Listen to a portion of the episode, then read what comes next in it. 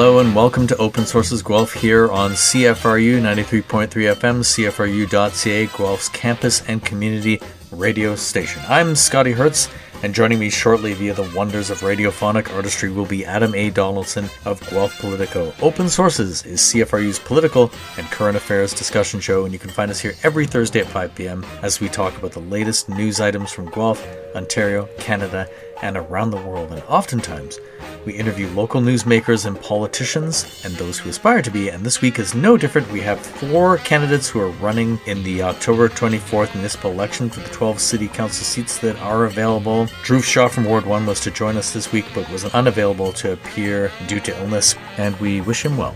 Coming up, we have Craig DeCero from Ward 6, Luke Cousineau from Ward 3, Elliot Morrison from Ward 2, Sam Elmsley from Ward 3, and as a bonus, some commentary from Adam closer to the bottom of the hour. So it's once again an action packed show. That's enough from me. Let's hear from the candidates. Okay, Craig DeCero, thanks for joining me today. Thank you for having me. Uh, to start with, maybe the most obvious question um, for people who might not know you terribly well, or maybe only know you from seeing your your face on a sign at the side of the road. Why don't you uh, tell us about who you are and, and why you're running.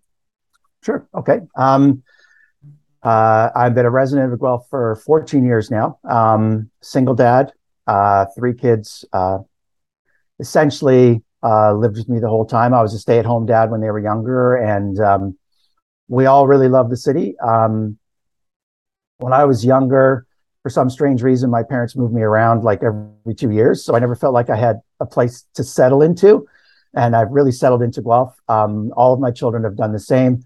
Um, my eldest is on her own now, not living at home, and, and has chosen to be in Guelph. So it's great. I love it. Um, my background uh, from work and volunteering um, involves. Um, I have a degree in English literature, so I don't know whether that's a good thing to have for a counselor, but that's it is what it is. Um, but my background is a lot in governance. I've worked with a lot of board of directors. Um, arranged the meetings, uh, worked through projects. Um, the last company I worked for in Mississauga, we did $5 million in projects. And this is a small company in capital projects over two years. You know, I was part of that team that brought those proposals to the to the membership for approval, uh, got them approved, got them ready to go, uh, got them all done under budget on time. Um, and then I've been uh, involved with Guelph Soccer here in Guelph uh, as a team manager and as a coach, uh, and on the board for the last five years. um, so we've steered the club as a team from really difficult financial situations when we took over as a board to the position where we are now, where financially we're extremely healthy. Um, I'm passionate about not just soccer, but youth activities and youth sports in the city. Um, I'm worried about our lack of facilities as we grow. Um, right now, Guelph Soccer, we've had huge increases in our registrations, and we do run winter programs using the the dome um, mm-hmm. just off of college. Mm-hmm. But all of our programs right now are on waiting lists because the field in that dome is so small, and we don't have access to a bigger field. And even in the summer, um, our registrations grew by 33 percent and we were struggling to find enough grass fields um, to make sure that we can provide what everybody's looking for. Um, you know, and I'm I know that our executive director at Guelph Soccer has spoken to a lot of other youth organizations in the city, and we're all struggling with uh, facilities, being able to provide, um, you know, what parents and what they're looking for for their kids. Hmm. That's a lot of responsibility, and uh, I know my niece loves playing soccer, mm. and uh, so I can appreciate uh, all the happy kids who love to run around with the ball. Um, what is it about? I guess Ward Six, your ward, that you you kind of want people to know. It, it it's still kind of a you know a new area to the city, mm. and um, you know, but given from your experience, I, will I'll ask you the question this way: like, what is what do, what do you think that he needs to be more to like better promoted about the Ward Six area. And um, in terms of the representation to the rest of the city, what do you think Ward Six is missing right now? Well, I think the area obviously is growing, um, and I think a lot of the area is a lot of younger families. Um, and so to me, um, you know, we talk about recreation. Obviously, the South End Community Center is an important thing for me.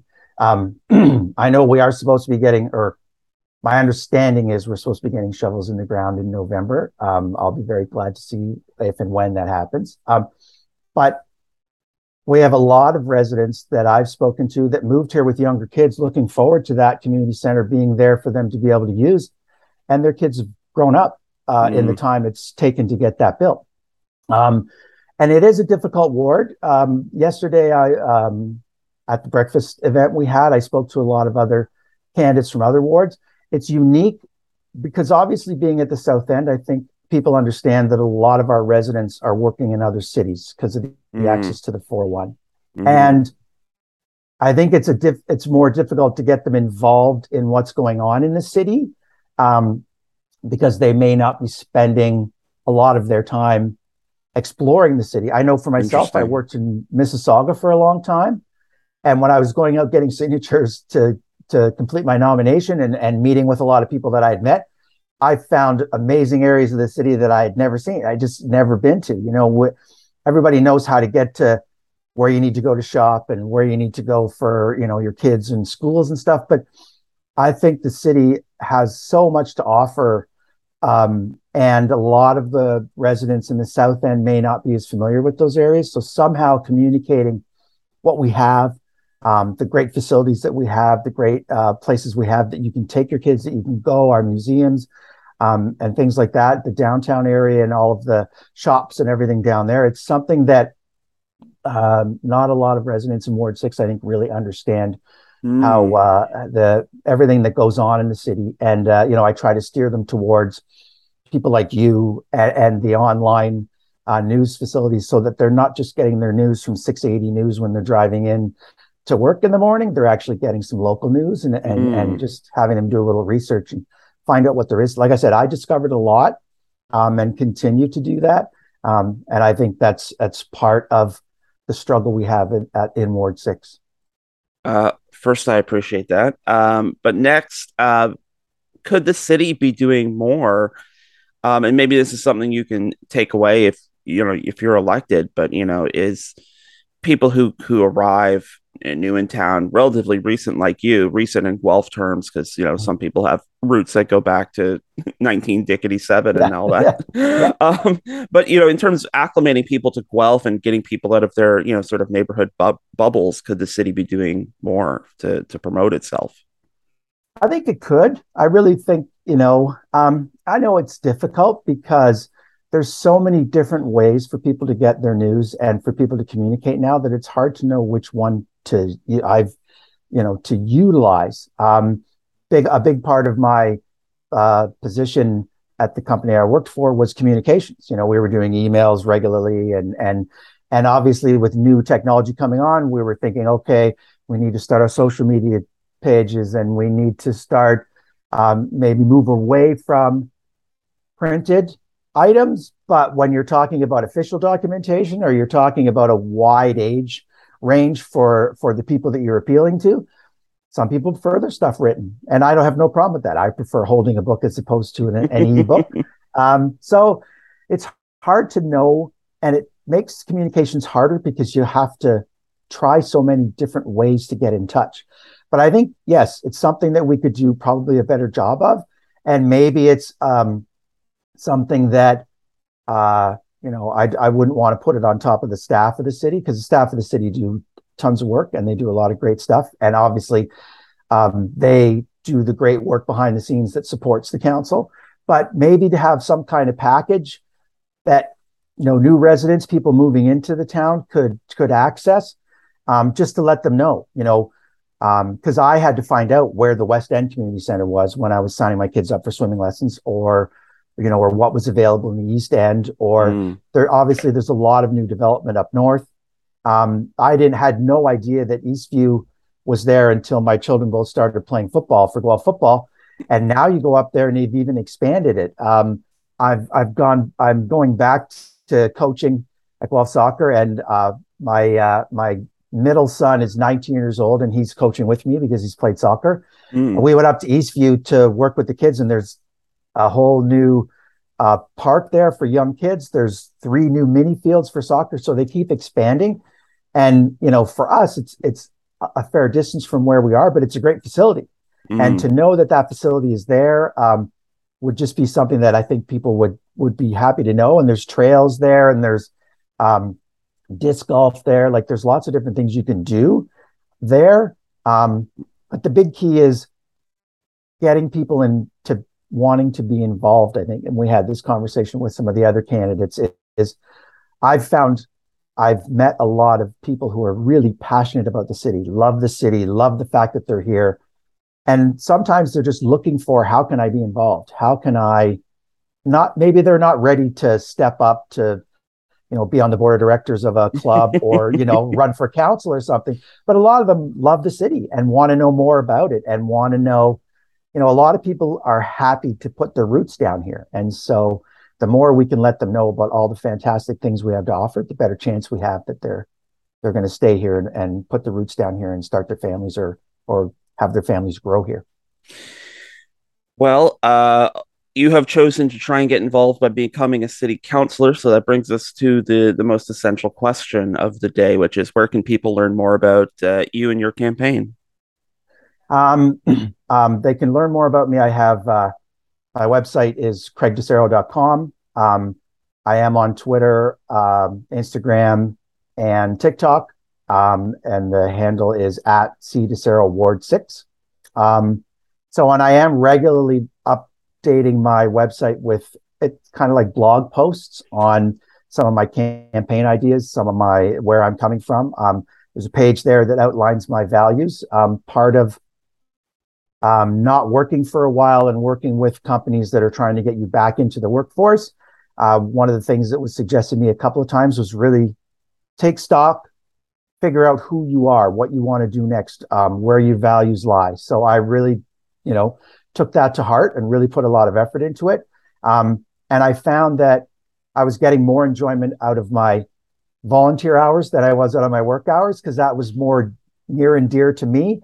Um, I've always wanted to give back, and I think uh, city council would be a great way to do that. Uh, you know, I'd love to keep giving back to the city um, more in more ways than just uh, you know through the soccer. Although, that, as I say, I've I've met a lot of wonderful people there, and and I have a lot of great friends from that group, and I love being involved. But yeah, I figured for my employment, for my work life, it was important for me to do something that I really felt uh, made a difference, you know, and was and was um, a little more involved in the community than uh, than some of my positions in the past. So that's kind of where I'm coming from. And as I say, um, I keep updating my website with different ideas as I learn. This has all been a learning process to me, Adam. It's uh, never run for office before, so and I knew that. I expected that going in, but even I think the amount that I've been learning has even exceeded my original expectations as well. So I'm always learning, and that's why I'm always updating because I'm getting new ideas. I'm hearing from uh, constituents. I'm hearing from other councilors. You know, it, it, all of that is being brought into the process. So that's why I continue to kind of update things as I as I learn things. Well, you're having fun at least. So if you, yes. that's a, that's the takeaway. Uh, well, so much the better. But Craig DeCero, thank you so much for your time today. All right, thanks very much for having me, Adam. I'm speaking with Luke Cousineau, one of eight candidates vying for one of the two seats up for grabs in the October 24th municipal election. Welcome to the program, Luke. Hi, thanks for having me. So, for the listeners who may not know who you are as a new face on the local political scene, can you just tell us a bit about yourself, a short biography? Sure. Uh, I actually uh, was born and raised here in Guelph. I lived in what at that time was the South End and grew up, and I moved away for a number of years and then moved back about 10 years ago to pursue grad school actually in Waterloo, and I worked at the at the Y here in Guelph. So I'm a I'm a lifelong Guelphite who has an interest in in the city and how it grows and how it's governed, uh, and I think that community governance is really important. So to have somebody like me who, um, as you said, is sort of a new face in local politics, I think can be a real asset on something like council. Speaking of, of, governance, which is something you mentioned in your campaign literature, for people who have seen that, you're actually super clear about what that is involving. I think you said housing, feeding, and moving people. So I know that's kind of a broad question, but you know, if you were elected, how would you work to achieve that for people? Well, I think I mean questions about what Guelph looks like, how we house people, how we move people, and how we feed people are they're city-wide questions, and they're they're things that as a group council is empowered to work on. And I think if we are not working, if council is not working in the best interest of sort of feeding, housing, and moving people in the city, I wonder what it is that they are interested in. So when I say housing in that context, I'm interested in, I mean, clearly Guelph is going to continue to develop. Um, but I think we need to take a hard look on how we do that development sustainably for, for the future. Because although single family homes are great, uh, they're really expensive. They're really expensive to build environmentally and fiscally. They're expensive to maintain infrastructure for over time. And so I think we need to look harder at how we are doing development here in order to better future proof the city. For moving people, that's all part and parcel of how we develop because the more we develop, the more we sprawl, the more we tie ourselves only to car traffic. And there isn't a person in the city that doesn't complain sometimes about car traffic. And so there are things that we can do to in our in our planning and development and our future proofing of the city to work on that to work on active transportation to work on transit in ways that are really sustainable for the future. And feeding people i mean i i grew up here and when i was growing up there was no grocery store in the east end.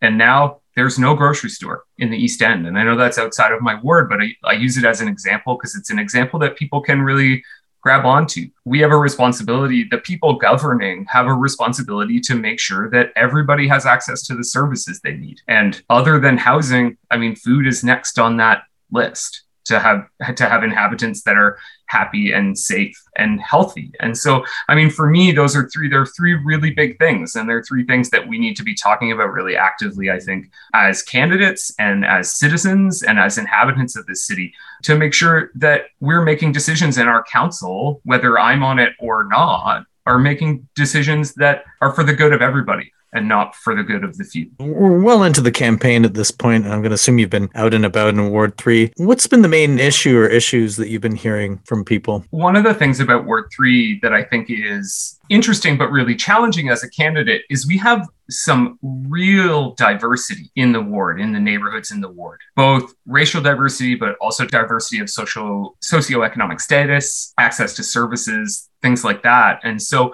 it's hard. I think it's really hard to answer for Ward three. You know, what is the single main issue? Because I think um, if you speak to people who live, say, along London Road by the park, they're going to say, well, speed of cars on these roads is on London in particular is a real challenge for me. And if you speak to people that live in co-op and other kinds of housing uh, in Onward Willow, they're going to have really different concerns like with inflation am i going to have enough money to feed my kids? How am i going to get to work? Because i can't afford to have a car and i have real challenges with transit in the city. So i think that you know what's the one big issue in ward 3 is a really really hard question. But a lot of those questions i mean they're the big questions that the city is facing and they're really sort of laid bare in ward 3 in different ways in different neighborhoods. And so i think that I mean, how I answer that question on Willow or in the Junction or in Old City or in Exhibition Park is going to be really different. But I think it's really important to acknowledge that diversity in this ward and have people understand that there isn't just one set of needs here. We need to be listening and trying to address the really diverse set of needs that are here. Something you've mentioned elsewhere is the the long suffering, let's call them Lafarge lands, which has been kind of dormant for years, a large blank slate right in your ward there. You know, speaking development wise, how would you like to see that evolve? Because I know it's been on lots of people's minds over the years, many years now. Many, many years. And I'm lucky and I live quite near there actually. And right now, because it's in this state of sort of nothing, we have the opportunity to to walk our dog there. We use Howitt Park, the the flood area and that space, and we walk our dog there, and it's it's great for that. But it is this big space of it, unused other than those of us that use it for outdoor recreation, which I think is a, a great use for it right now.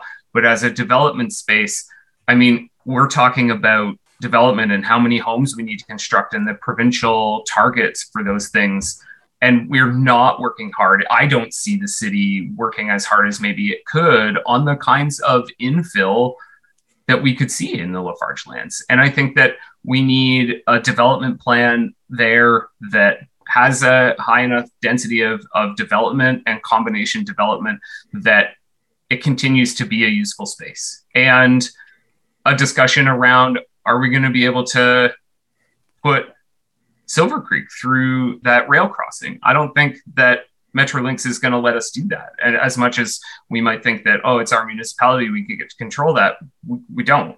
And so the development there, I think, has a really a lot of potential as long as we're maintaining access from the side that's walkable, that it's high enough density that it doesn't just turn into 30 giant homes. Because I think that that would be a real a real shame. Housing prices are high.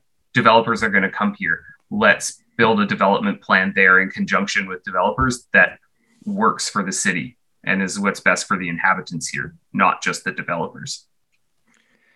So, and this is something we ask everybody if, uh, you were elected, what would you like to see as the first order of business on the agenda at City Hall in November?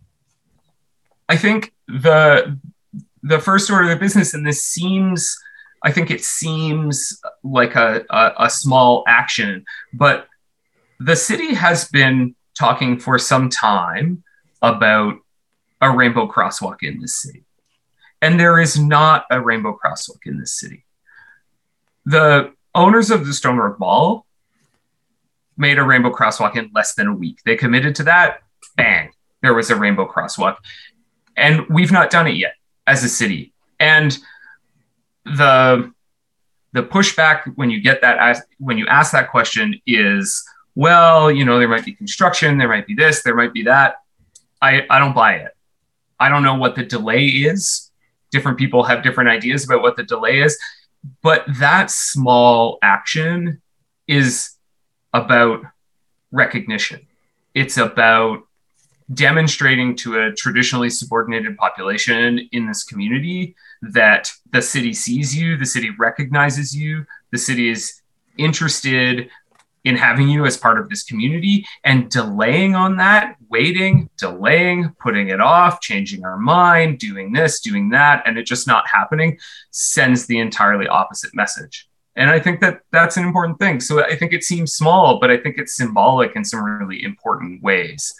And I think that I think that that's something we need to do. We need to do it now. So finally, when the uh, the voters of Ward Three head to the polls on October 24th, why should they choose you to represent them? I'm interested in policy that is future oriented.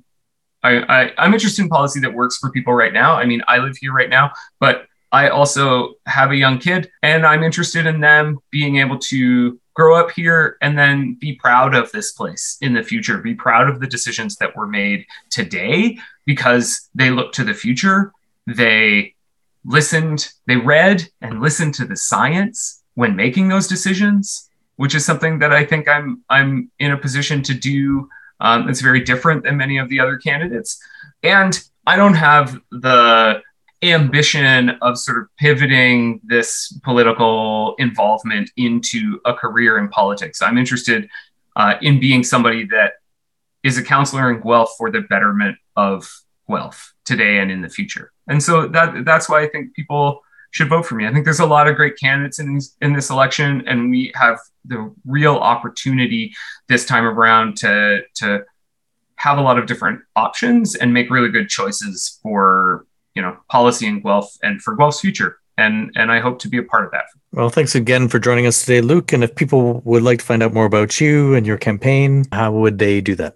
Uh, well, they can go to the campaign part of my website, which is lukecousineauphd.ca slash Luke 4 Ward 3. And the numbers there are are the numbers. So LUC4 um, WARD3. Uh, or you can follow me on Twitter if you want to hear what I have to say. And it's at Luke Cousineau, just my name.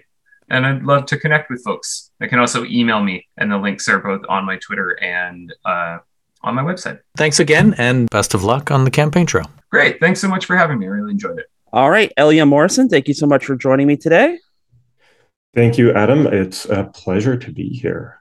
I just want to say for the record before we start, uh, I technically used to be Elias boss. Uh, I was on the board at Ed Video where he works. Um, so uh, it would have been preferable for Scotty to be available today to do this, but uh, I did want to uh, acknowledge my pecuniary interest uh, in case somebody comes back like, oh, you went a little soft on that Ilya guy. But enough about me. Ilya, tell us about you. Um, yeah, uh, first off, yeah, Adam, thank you. Uh, if you hadn't ma- mentioned that, I would have myself. I, I, appreciate that. Um, yeah, so uh, as Adam just mentioned, I am the technical director at Ed Video Media Arts Center here in Guelph. Um, I I've lived in Guelph since 2013. I live. I'm, I'm, lucky enough to live and work right here in the ward. Um, in Ward 2 or the new Ward 2. And yeah, moved here in 2013 and just kind of fell in love with the city, fell in love with the vibe of the ward and just everything that I I felt that Guelph represented and could be when I moved here. And yeah, it's just an incredible place to be. Um, yeah, so that's a little bit about my past and my history. Well, you uh, kind of said it. You, you, know, you're you're living in the ward, which is uh, you know always been a, an interesting place, gathering a lot of candidates. It's probably one of the fiercest battlegrounds, if we're using those terms in this election. So, you know, from your point of view as someone who's new to politics, you know, what is it about Ward Two that has made it so um, so so vibrant, politically speaking? Yeah, the the new boundaries um, are interesting for me. Um, you know how we kind of start here in my neighborhood in the ward and going all the way north. Um, you know, encapsulating downtown, encapsulating you know the I guess the older city um, all the way to the, the northern border of Guelph. And so there's this wide range of needs and uh, perspectives. Um, but I also feel that you know, we, as always, we're all kind of caring about the same things about how the the city is growing, how how the city is developing, especially within these built up areas where you know we can't expand, we can't spread, we have to grow up to accommodate the the density and the mandated population growth that we are you know we have to deal with mm-hmm. as the city grows. Mm-hmm. Um, so yeah, it's you know it's fun and interesting and exciting um, and yeah it, you know we're all worried about the same things but from a little bit of a different perspective. Okay well then let's talk about some of the things um, that you're hearing people are worried about or some of the things that you're worried about. You know what what makes this campaign one you want to fight? Yeah it's you know I, I think everyone has been saying this you know across the city in in this election period. It's affordability and you know, again, it, affordability means a different thing to every single person in the city. Um, and I, I view it as so many different topics that fall under the umbrella of affordability. You know, there's, you know, the the big thing that is easy to point at is property taxes. Nobody wants their property taxes to go up. Um, so, you know, it starts there, but you know we can talk about having um, affordable housing, uh, supportive housing, um, you know different types of housing. It's you know uh, you know single family homes, duplexes, triplexes, sixplexes, whatever numbers you want those to be. Um, it includes having services and you know uh, uh, commercial, recreational, all sorts of things where people live, so that you know you're not having to jump in your car and you know spend money on gas um, to get around, get what you need out of the city. Um, you know, it, it includes public transit. That is you know one of the big things that I really care about as a non-driver. I, I think we need a really good public transit system, and you know one that's affordable, one that's fast, frequent, reliable. I think those are the the three key things. And then you know you're not paying your your car insurance. Um, you know, paying for gas makes your life more affordable. So just all these different aspects of the way we live and move around, and you know, stay in the city, access city services, they all kind of, for me, pile together under this big thing called affordability. I did note on your campaign website, you did talk about, um, you know, getting rid of car dependency in, in the city. And, and, you know, you were lucky enough that you sort of work where you live. Um, and not everybody in the city is that lucky. And I'm curious about your thoughts on how to make, um, I guess, how to make car driving less appealing and you know how, what what you can do about that at the level of a city as a city councilor. Yeah I, yeah I am super lucky. I am a you know 8 to 15 minute walk to work depending on how I'm feeling every day. Um, but you know again it's transit. It's you know safe infrastructure for walking for cycling. Um, it's building the city in a way that you know of course, people need cars. Um, you know, it, it's a fact of life in, in the modern world. But you know, every person who hops on the bus, every person who hops on their bike gets traffic, the flow of cars moving a little bit better. Um, so, you know, we have to invest in the things that will allow people to make those choices. Um, yeah, funding transit properly, I, I, think, is just such a big one. And you know, exploring, you know, not quite a grid system, just because the the way that the roads are laid out in Guelph wouldn't work for a true grid, but you know, some sort of modified grid system for transit, where you know it's not this hub and spoke that causes you know all sorts of delays it's hard to get around because you have to come downtown to get to anywhere else in the city um, just making making transit work go where people need to go bike lanes you know bike lanes that connect to each other is a huge thing um, I, have I've been finding myself just you know spit out right into traffic uh, from many a bike lane. Yeah. Um, just getting around on foot needs to be easier. Um, in the winter, I you know I I walk pretty much everywhere, and I'm relatively you know young and healthy and I find it hard to walk around the city in the winter. Mm. I can't imagine what that must be like for people with mobility issues, the elderly. Um, it's, you know, we like to think we're green. We like to think we're a walkable, bikeable city, but we have a long way to go. I wanted to talk about this uh, particular aspect of your campaign because you're one of the few people who's kind of openly talking about this, um, which is um, reducing police spending as a way to sort of pay for some of these things.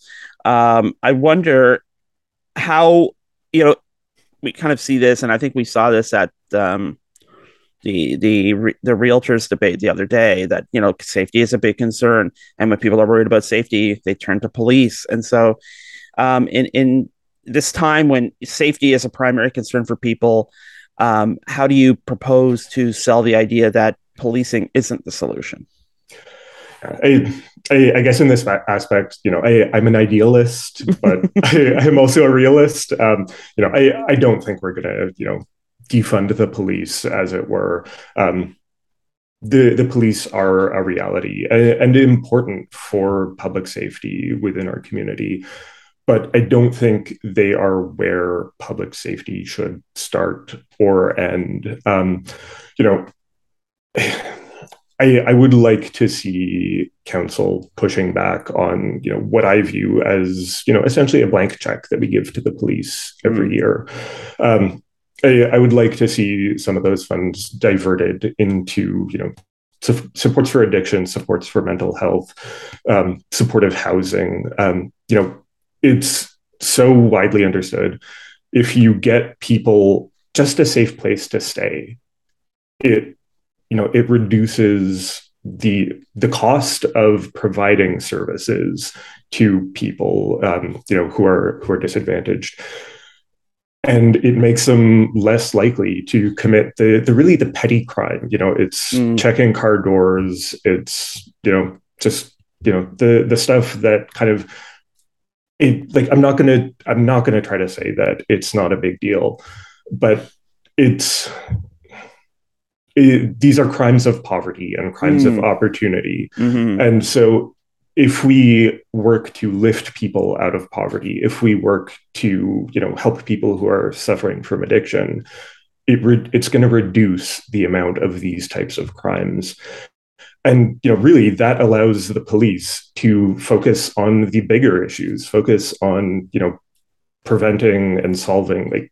you know the real big crime instead of I, as they say going after you know it's you know the same people over and over again and you know it's this revolving door right that that it's not serving anyone it's not it's not getting better so why are we just doing the same thing over and over again are you worried uh, some of your idealism and optimism is going to get uh, shaved off in the, the cold, cruel world of politics? I, I really hope not. I, I, I do fear for that. Um, I, uh, I am a, truly an idealist at heart. Um, and, you know, I, I like to see the best in people, um, you know, no matter who they are. Uh, and it's something that I've really been enjoying about this process is getting to meet people with differing perspectives but getting to you know kind of connect on something uh, at a basic human level with them and yeah I, I, hope that will fuel my ongoing idealism.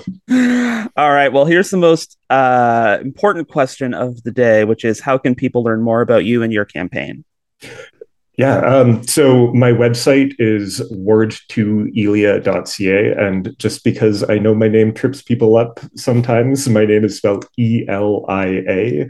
Uh, on Twitter, I'm also ward2elia. And you can email me, Elia Morrison, ward2 at gmail.com. All right, Elia, thank you so much for all your time today and good luck with uh, what remains of the campaign. Thank you so much, Adam. I mean that in a nonpartisan way, just to be sure. All right, Sam Elmsley, thank you so much for hopping on with me today. Well, thanks for having me. I really appreciate it.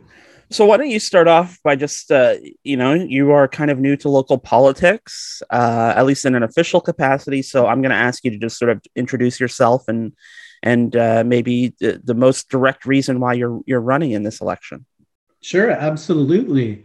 Um, so, I am originally from Montreal, Quebec. I grew up uh, Eastern Canada largely, and then our family settled around the GTA. And I did some work in chemical companies, things like that. Decided to go back to do my undergrad and came to Guelph.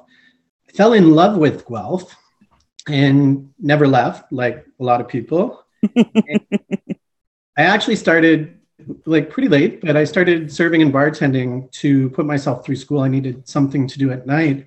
And doing that, I realized that I have a passion for service and engagement with the public. Um, so I would say I've served tens of thousands of people in Guelph over the last 20 years and gotten to know hundreds really well. And so it wasn't just their dining experience. You become friends, you care about people, you care about their issues, and you become close to them. And so I just think my ability to engage and connect, I'd really like to do that on a larger scale. Mm, hmm I laughed at you when you're talking about staying after university. That is my story. That's a lot of people's story. So it's a very familiar story. Um, I want to talk a bit about Ward 3, which. Um, you know the the district um, the ward was largely unchanged when they reviewed uh, the boundaries. Um, sure. and so, some people might accept that as sort of maybe it's kind of static maybe everything's kind of you know uh, business as usual in ward 3 but can you talk about it from your point of view? You know what are you know what are kind of the under what's kind of the undercurrent in ward 3 that the issues people are worried about? Sure yeah. Um, well so as I was looking back at my Guelph experience, I realized I lived in Ward 3 five different times. Um, and where I live right now, across the street, was Ward 5 in the last election. And I would say, so I'm still working in a bar day to day. My discussions, once people find out you're running for council, you get to hear all the opinions. But in addition to that, I think I've probably knocked on well over a thousand doors at this point, and I'm I'm finding people a lot happier and more optimistic than I was expecting to. I hmm. I think I expected people to jump right into the issues and jump right into what's wrong with things. And more what I heard was people are happy that people are engaged and there are issues. There's, um, I mean, there's housing affordability and accessibility. Um, traffic's an issue, traffic calming is an issue, and we're seeing mental health is a huge issue. Um, but but I don't really want to be the least exciting candidate here, but the people I talk to are pretty great. What is the source of that optimism then? Um, you know, I'm not really sure. I know we're, I mean, we're, I don't want to say coming out of a pandemic, but right, we're, past the lockdown phases of pandemics for now. I hope, um, and I think you can even see it by the number of people running for council this year. That that I think once everyone kind of comes outside and blinks in the sun a little bit, and then it's it's less a grievance or anxiety, and it's more how can we help? And from a personal perspective, I'm a really optimistic person. I just want to make other people's lives better, however I can see that happening in mm-hmm. whatever large or small way I, I can make that happen. Hmm. That's an interesting take. Um, I wanted to ask you about uh, there is one vacant seat in, in Ward 3. Uh, there is one incumbent out of the two who's running for reelection, and no, nothing is guaranteed, of course. But yeah. I'm curious from your point of view, um, what is it that you know outgoing councillor June Hofland sort of brought to council in terms of representing Ward 3 um, in terms of maybe something you feel was missing or maybe something you might want to replicate if you're elected? Right. I, I think it's more a case of replicate. Um, most of what I'm running for is not out of criticism, it's out of, I think people are doing a great job and trying to do a great job. Largely, people seem to be in this for the right reasons. And I think what I hear about June leaving is that she was present, she was accessible, and you could get in touch with her and she would get back to you. And I, I would really like to emulate that. Because mm-hmm. I did make a note in the survey you you got back to Guelph Politico. There's a question about like what role would you like to serve if there was like sort of ministerial roles on council, and you said you wanted to sort of be the minister of responsiveness and service, which almost makes it sound like you feel like there's something lacking there um, in in terms of those like the way council deals with those issues. Yeah, and so um, thanks for that. No, I instead of seeing something lacking there, I think before I got involved in this, um, I started off. How am I going to improve things? How am I going to make Guelph better? And I started looking into things like, well, I'm going to fix transit all by myself. And then you look at it and transit's actually become a lot more flexible. And, it, and you look at service and I think it was 2018, there was a big service overhaul with the city of Guelph where they are improving service. So um, rather than be critical of these things, I want to be like part of the process. I want to help and make it even better. I guess maybe that speaks to one of another another line I cherry picked from your survey, which okay. is that you wanted to improve Guelph through kindness, listening, and action. And right. I'm, you know, these are kind of cynical times and kind of angry times, and, and I'm wondering okay. how how you know i'm wondering how you think about your odds when you talk about approaching something with kindness and and, and understanding that those are not like the immediate flexes of of people these days. No maybe not but um my experience has been positive so far and i don't think you can go wrong with optimism. I mean some things are are going to be some things are going to happen whether you see the positive or you see the negative. So may as well choose to see the positive in it. And I think um, a lot of a lot of the emails I've received are about Guelph's mental health crisis, mm. and I think you know I'm not going to be perfect. I have more questions going in than I have answers going in to municipal politics, but but I also think that if you have the attitude of okay, we've got this, it'll be okay, we'll figure it out, and the solution might not be perfect, but hopefully the solution is what's better than what was there before. Mm, that's interesting um, because again, you're, you're talking about something I feel kind of goes against people's immediate instincts, which is they want direction. Um, and there, there's kind of like an immediate immediacy factor. And I'm not criticizing your approach at all, but I, I am curious and to, you're welcome to. I am curious as to, um, you know, eventually, you know, decisions have to be made and, uh, sure. you know, and eventually those decisions are going to brass somebody off. And we kind of see that all the time with council. Somebody right. always, somebody always leaves the chamber room unhappy. no, that's fair. And, and it's possible and likely I will be that person if elected. Um, I, I think um, my workplace experience speaks to that. The sometimes people want direction and need direction, but some people sometimes people need responsiveness and agility and flexibility. So if if you come to me with an issue, I don't want to tell you what your problem is. I don't want to necessarily tell you how to solve it. I want to work with you as an individual and let's figure out the best way we can come to a solution where everyone's happy or mm. happier.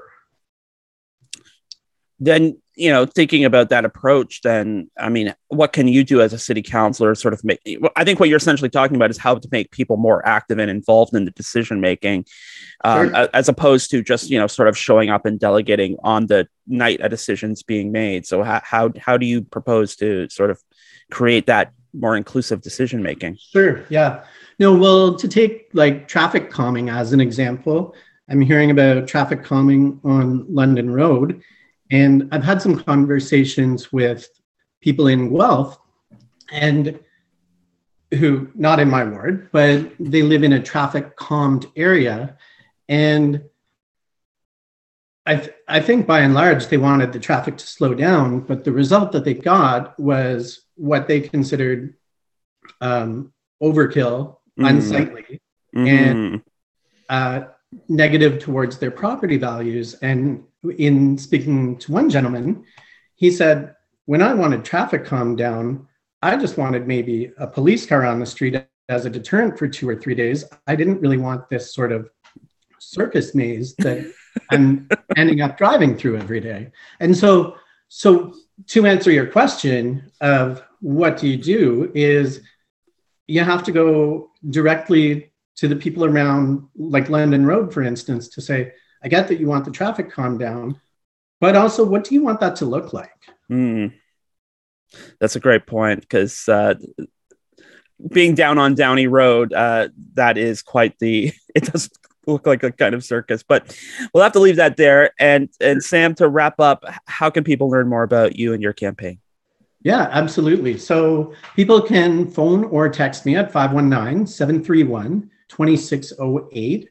My Gmail and Instagram are both Sam Elmsley Ward 3. And my Facebook is Sam Elmsley 4 Ward 3, not the number, the word. All right. Well, Sam Elmsley, we, we thank you so much for all your time today and good luck with the rest of the campaign. Thank you very much. I really appreciate this. And that brings to a close the ward candidate interviews that we've been undertaking for the past few weeks. It's amazing how time is flying. There is a possibility of future ward candidate interviews, but they will be online only at this point because time is flying. We're moving into the mayoral zone as the 24th of October is almost upon us. But that's it for this week's edition of the show. We hope you enjoyed it. You can stay connected to the Open Sources team at our website, opensourcesguelph.com. Find us on Facebook at the Open Sources Newswire and on Twitter at OS underscore Guelph. If you'd like to listen to the show again, you can download it from our website every Monday at the Guelph Politicast on Podbean or on your favorite podcast app, including Apple, Stitcher, Google, TuneIn, and Spotify. You can find Adam on Twitter and Instagram at Adam A. Donaldson, and you can check out his news and politics site at guelphpolitico.ca. And you can find me on Twitter at Scotty Hertz and on Facebook as well. So stay tuned for more great programming here on CFRU 93.3 FM, Guelph Campus and Community Radio, CFRU.ca. And we'll be back here next Thursday at 5 p.m. for more open sources, and we will talk to you then.